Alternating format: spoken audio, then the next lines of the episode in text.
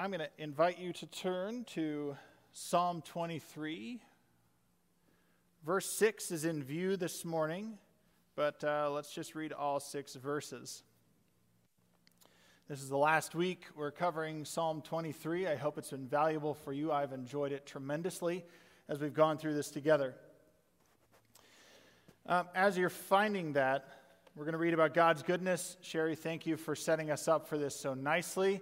And uh, I think it's easy when we uh, are separated between being home and being in the room, and we've got people all over the place. Um, it can end up being a spectator sport. So let's just, since we're talking about God's goodness, if you're at home, if you're in the room, God is good all the time. Let's try it again. At home, I want to hear you. God is good all the time. Let's talk about that today, shall we? King David says, The Lord is my shepherd, I lack nothing. He makes me lie down in green pastures. He leads me beside quiet waters. He refreshes my soul. He guides me along the right paths for his name's sake. Even though I walk through the darkest valley, I will fear no evil, for you are with me. Your rod and your staff, they comfort me. You prepare a table before me in the presence of my enemies. You anoint my head with oil, my cup overflows. Surely your goodness and love will follow me all the days of my life, and I will dwell in the house of the Lord forever. We already proclaimed it. God is good, God is love, and guess what? God wants you to come home. That's what David is telling us in these final verses. We've talked about the idea over the past few weeks that uh, the shepherd offers his care if we live under his authority. Verse 6, as we've looked through the whole passage, all six verses here, is sort of the, the ribbon around and the bow on top of the gift that is Psalm 23. It wraps it up very nicely if we're paying attention. David started with, The Lord is my shepherd, I lack nothing. And if we forget that, then the rest of it falls off. We, we, don't, we can't get any of it. But if we remember that, then by the time we get to the end, we say, Yes. We can proclaim those first verses as a genuine promise that we can live into by the power of God working in us. The Lord is my shepherd, I lack nothing, is where we started. But if I can just point out, in our part of the world, we often believe and deceive ourselves into thinking that we lack. We really do. Um, this week, uh, these aren't the shoes I'm going to talk about, but I, the shoes I wear every day are clearly falling apart. My wife pointed that out to me this week. I tend to wear my clothes until they completely wear out because I want to get the maximum use out of them. Um, I'm very frugal that way, and they're super comfortable shoes. And so I like to wear them, but they are clearly and obviously falling apart. My wife said, Please stop wearing your shoes until they fall apart like that. Can you get some more? The next morning, she reminded me, I know there are some sales, told me where the sales were. Will you buy some shoes today? I got to work, the office here, and there was an email that simply said, Buy shoes from my wife. I have other shoes, right? I don't lack shoes. Sure, I'm going to buy some new shoes. I will. I, th- those are, they're really comfortable, so I'm probably going to get the exact same pair, is what I'm going to do, because they're super comfortable. But I don't lack. In fact, for the most part, most of us don't lack in our part of the world. And there are people that do lack. I talk to them on the phone. They come into the office. The uh, people work with them around the city to help them not lack stuff. But that's actually not what's in mind here. When David says, The Lord is my shepherd, I lack nothing. There's something else in mind here that he's talking about. You see, the shepherd offers his care if we live under his authority, and the more we dig into that, and the more we've looked at that, the more we recognize that there's something deeper at play there that the shepherd offers us. But the interesting thing today, that, that I think even works uh, more in favor of the idea that God provides what we need, our shepherd provides what we need, is that, and Sherry brought out the word very well, that my shepherd pursues me. My shepherd pursues me so that I would experience his goodness and love. his full character in all its fullness. You see, and, and the quality of that pursuit is, is around those words, goodness and love, that we see in the text. Those are qualities, character attributes of God. That we don't say God is like goodness and God is like love. God is love. God is good. In fact, the idea of God being good can be broken out quite simply when you, when you tease out what that means. That means God is holy and God is love. And if we want to know what goodness is, we go back to God. God isn't just a component of goodness, God is goodness. That's the measure by which we measure anything that is good. If we want to know what love is, we measure it by God. That's how we know what love is. And so we start with that word. The word in the text for good or goodness is tov. That's the Hebrew word there. I would normally not worry about bringing that out in a message, except, and Sherry already went to the cut to the chase on that one. If you go back to the very beginning, you encounter that word. It's all throughout the Old Testament. It's a common word. Good, tov, T O V, if you translate it in English. But if you go back to the beginning, it says, In the beginning, God created the heavens and the earth. Now the earth was formless and empty. Darkness was over the surface of the deep, and the Spirit of God was hovering over the waters. And God said, Let there be light, and there was light. God saw that the light was Tov. And all throughout the text, God created and He said, It's Tov. It reflects my character, it reflects my glory, it reflects my goodness. It was Tov. If we get to verse 31, as we heard this morning, it says, God saw all that He had made, and it was very Tov. And there was morning, evening, and there was morning, the sixth day. God is Tov. What God created is Tov, even very Tov, good. There's a reflection of God in what He has created. It points back to the Creator itself. God is good. Surely His goodness will follow me, who He is in His fullness. Surely His goodness and love. Now, the Hebrew word here, chesed, it's uh, God's unfailing covenant love. There's a lot of qualities to this love that make it deep. It's also throughout uh, the Old Testament, all throughout. In fact, some of your translations might have loving kindness uh, in that passage, which gets at the quality of love that we're talking about. It's God's unfailing covenant love. We can see a great example of this in Isaiah 54 10. Uh, that'll come up on the screen here, which says, Though the mountains be shaken and the hills be removed, yet my unfailing love for you will not be shaken nor my covenant of peace be removed, says the Lord, who has compassion on you. God's covenant, his promise with Israel, much like a covenant of marriage, which is a two way promise between two parties with a, an end in mind to walk together um, and create something new out of that marriage. God has done the same thing with Israel in the Old Testament.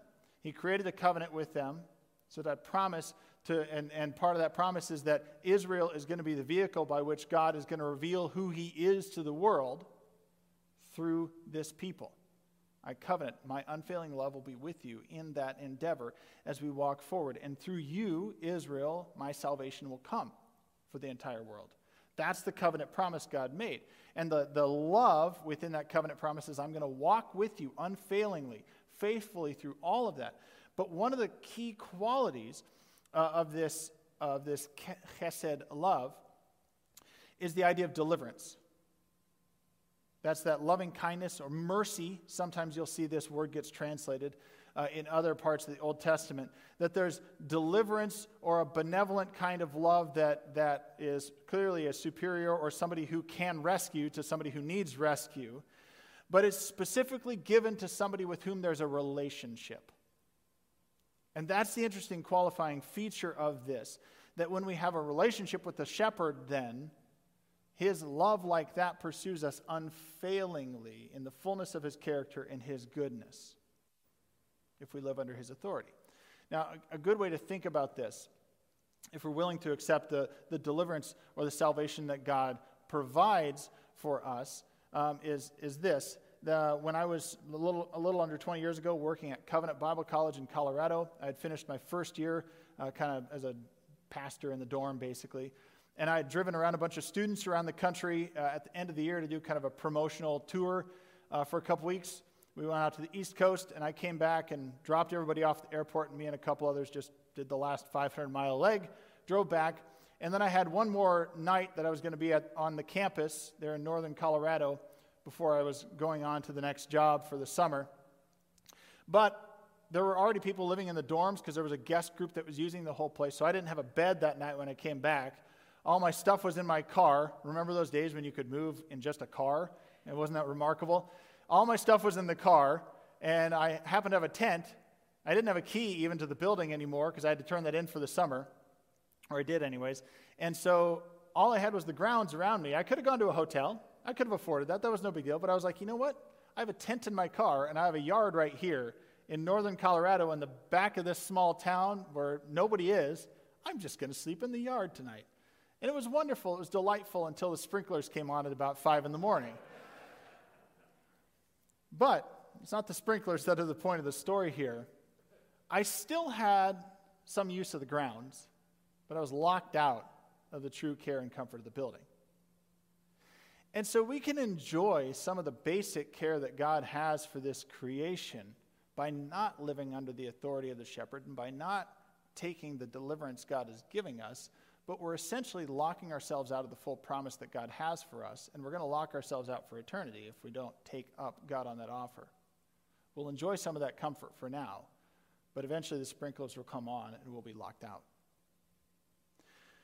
Surely your goodness and love will follow me all the days of my life. He's offering us all that He has and the deliverance that He has to give us, to rescue us from the predicament that we're in from sin.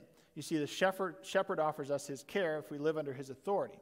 And that authority is, is demonstrated in a most pronounced way, and that salvation is delivered and enacted through Jesus Christ, who gives us a promise very much like this. This psalm is pointing towards that day of the Good Shepherd the good shepherd comes and he gives his life for his sheep. And then he comes back from the dead to completely defeat death. And then he says to anybody who follows him, he starts with his disciples in that time, but anybody who follows him, he says, Now go into the world, baptize in the name of the Father, Son, and the Holy Spirit, teach what I've taught, and I am with you always. That's chesed. That's his loving kindness. I am with you always. I'm going to deliver you, and I walk with you. We're together in this if we live under his authority. That's redemptive. That's rescuing us through his love. And you see that even in the, that redemptive language is even there in the psalm itself. Surely goodness and love will do what? Follow me, pursue me. And really, that word pursue more strongly gets at the notion of what's going on there. It's the word that's there is usually throughout the Old Testament used in a negative sense a pursuit with malicious intent, a pursuit with the intent to do harm to the one being pursued. You can find it all throughout the Old Testament. Lamentations 5 5 is a good example. It says, Those who pursue us are at our heels. We are weary and find no rest. Right? That's the kind of pursuit that was that's normally associated with that word. And we, we experience that kind of pursuit in a world of sin from everything that would try and pull us away from the presence of God, from the very presence of sin in our lives and the very presence of sin in the world around us. It kind of beats at us to beat out the idea of that goodness and love that's pursuing us, to turn it on its head and saying, that's not for you. But the Good Shepherd comes and turns that on its head. Isn't that remarkable? This word pursue is used in the opposite way it's normally used. Surely all that is good, all that is loving, is pursuing you. The one who is good, the one who delivers you with his love. He's pursuing you not for the destruction, but for your redemption and salvation. It turns that idea on its head. The idea of redemption is there. Now, this week, uh, I was driving around with two out of three kids in the car at the time. And our youngest was trying to, I, he was trying to make a joke with a punchline. Couldn't tell you what that was because I don't remember how the conversation ended. But so he was asking as we were driving, he said, What direction does a map point? And he was going to do something with that, creative. Um, what direction does a map point? So we were discussing, you know, that a, a map points north typically. That's the, the orientation of our maps. Um, or a compass points north. If you talk to somebody from the southern hemisphere, they might contest what the default direction should be. They'll, they'll turn their maps sometimes to the south. You can have that conversation later. But what's the default direction in the Old Testament? You know, we think of it as north. The default direction in the Old Testament, when they thought of something like what would be akin to a map for them, was east. East was Eden. East was back home with God in his fullness and his presence. And it's interesting, if the, if the Lord is my shepherd who pursues me, the question we should ask is where is he leading me? Of course, the text answers that question to a degree, but where is he leading me? And I would put it in the terms that my shepherd pursues me. Why? To lead me home. And by that I mean to lead me back to God's presence. The words, I will dwell in this text, I will dwell in the house of the Lord forever. Uh, there's some scholarly kind of uh, split decision on if that's I will dwell or if the concept is I will return. There seems to be a stronger pull to the idea is to return back. You know, I will dwell makes sense, but, but you're returning to the place where you will dwell, returning to the house of the Lord. Now, I don't know if you've ever tried this in Lincoln. Um, I've lived in a number of places, so I've tried this every place I've lived. Uh, you know, if I go get a haircut, I ask where you're from, that kind of thing. If you try it in Lincoln, it's interesting to, to ask this where are you from? Now, a lot of people in Lincoln either are from Lincoln, I've discovered, or they're from a small town and they moved to Lincoln. So it's not a complicated question to answer for the most part. But if, you, if you've moved a number of different places, sometimes it's hard to know where you're from, especially if you travel somewhere else. Uh, if you uh, have um, recently transitioned to somewhere where you're like only a year in, if somebody asks you where you're from, it's hard to answer that question sometimes. But can I tell you that even if it's easy or hard for us to answer, I think sometimes we've forgotten where we're truly from. We really truly come from the Lord who created us in his image. And the world of sin kind of beats us into submission, thinking that we're actually separated from him and that's the way it's supposed to be, but that's not the way it's supposed to be. We're supposed to be at home with the Lord what he intended in Eden. Now, there was growth that was supposed to happen in Eden. That's not the end result, but we're supposed to be with the Lord, close to God. When I was a hospital chaplain, uh, I remember very vividly uh, the interaction face of this one particular patient I worked with who it, it almost seemed like the, the situation was manufactured for loneliness. It wasn't intentional. It was like he kind of ended up in the darkest corner of the darkest part of the hospital, and he kept the lights off too. And uh, I got to see him a couple days in a row, which was rare uh, in, in the role I had as a chaplain there. And I remember uh, he talked about how he had one connection. It was his girlfriend, but she never materialized and didn't really call him. And he was just alone in the dark room in a hospital, in pain and afraid. And we, we had some good conversations talking and kind of counseling through that. We're not designed for that. God didn't create us to be alone like that. God didn't create us to be alone when it comes to community, and God definitely didn't create us to be out of His presence. Yet we fool ourselves into thinking that being out of His presence uh, is a normal state of affairs when it's not. David's calling all those who follow the shepherd to return home to the presence of the Lord. I will dwell in the house of the Lord forever. You see, sin separates us from God's presence, but the good shepherd, he restores that relationship. Sin separates us. When God, though, restores, God puts us back into his presence. You can see this very vividly in the Old Testament that when God restores, when God rescues his people after the Exodus, they cross the Red Sea. You see the pillar of cloud by day and the pillar of fire by night as his presence is there with them guiding. When he calls them to make the tabernacle, his presence, his Shekinah glory is going to dwell in the Holy of Holies. They're going to orient their camp around the tabernacle, that they'd be in the presence of God at all times, and His presence would be right there in camp in a visible way. In the Holy of Holies. In fact, you can see, uh, Terry, can you throw up that image? The tabernacle, this tent that they would have, you can see within that that you can, in the outer area, people could have come into that area to bring sacrifice, but as you get closer to that tent, Fewer people can get there. The priest can get there. And then finally, when you get to the Holy of Holies, only the holy, only the high priest can get there and only once a year. There's limited access to the presence of God, but everything's oriented around the presence of God and proximity to God. That Shekinah glory is in the center, but when Jesus comes to finally bring that full redemption. He comes as a sacrificial lamb to take away the sin of the world and restore goodness and love in this world. The Holy of Holies, that veil was ripped open so God's Shekinah glory could emerge and we could be with God in that salvation that Jesus brought. Surely your goodness and love follows me. It pursues me like that. So we can stand in his glory. Psalm 23 rests on the claim that we would claim the Lord as my shepherd. It has to start there. If we don't claim that, the rest of this just falls apart. That we would yield our heart to the Good Shepherd for his deliverance and his rescue, to be in his presence in his glory. That's why the shepherd wants to lead us home in the end. The shepherd wants to lead us home because the Lord, being my shepherd, what does he do for us? He makes us lie down in abundance. The Lord is my shepherd. He leads us to the place where we can actually dwell in God's presence by those quiet waters. The Lord, as my shepherd, walks with us in those darkest times, even though it seems like darkness might win. The Lord's presence is with us in those dark moments.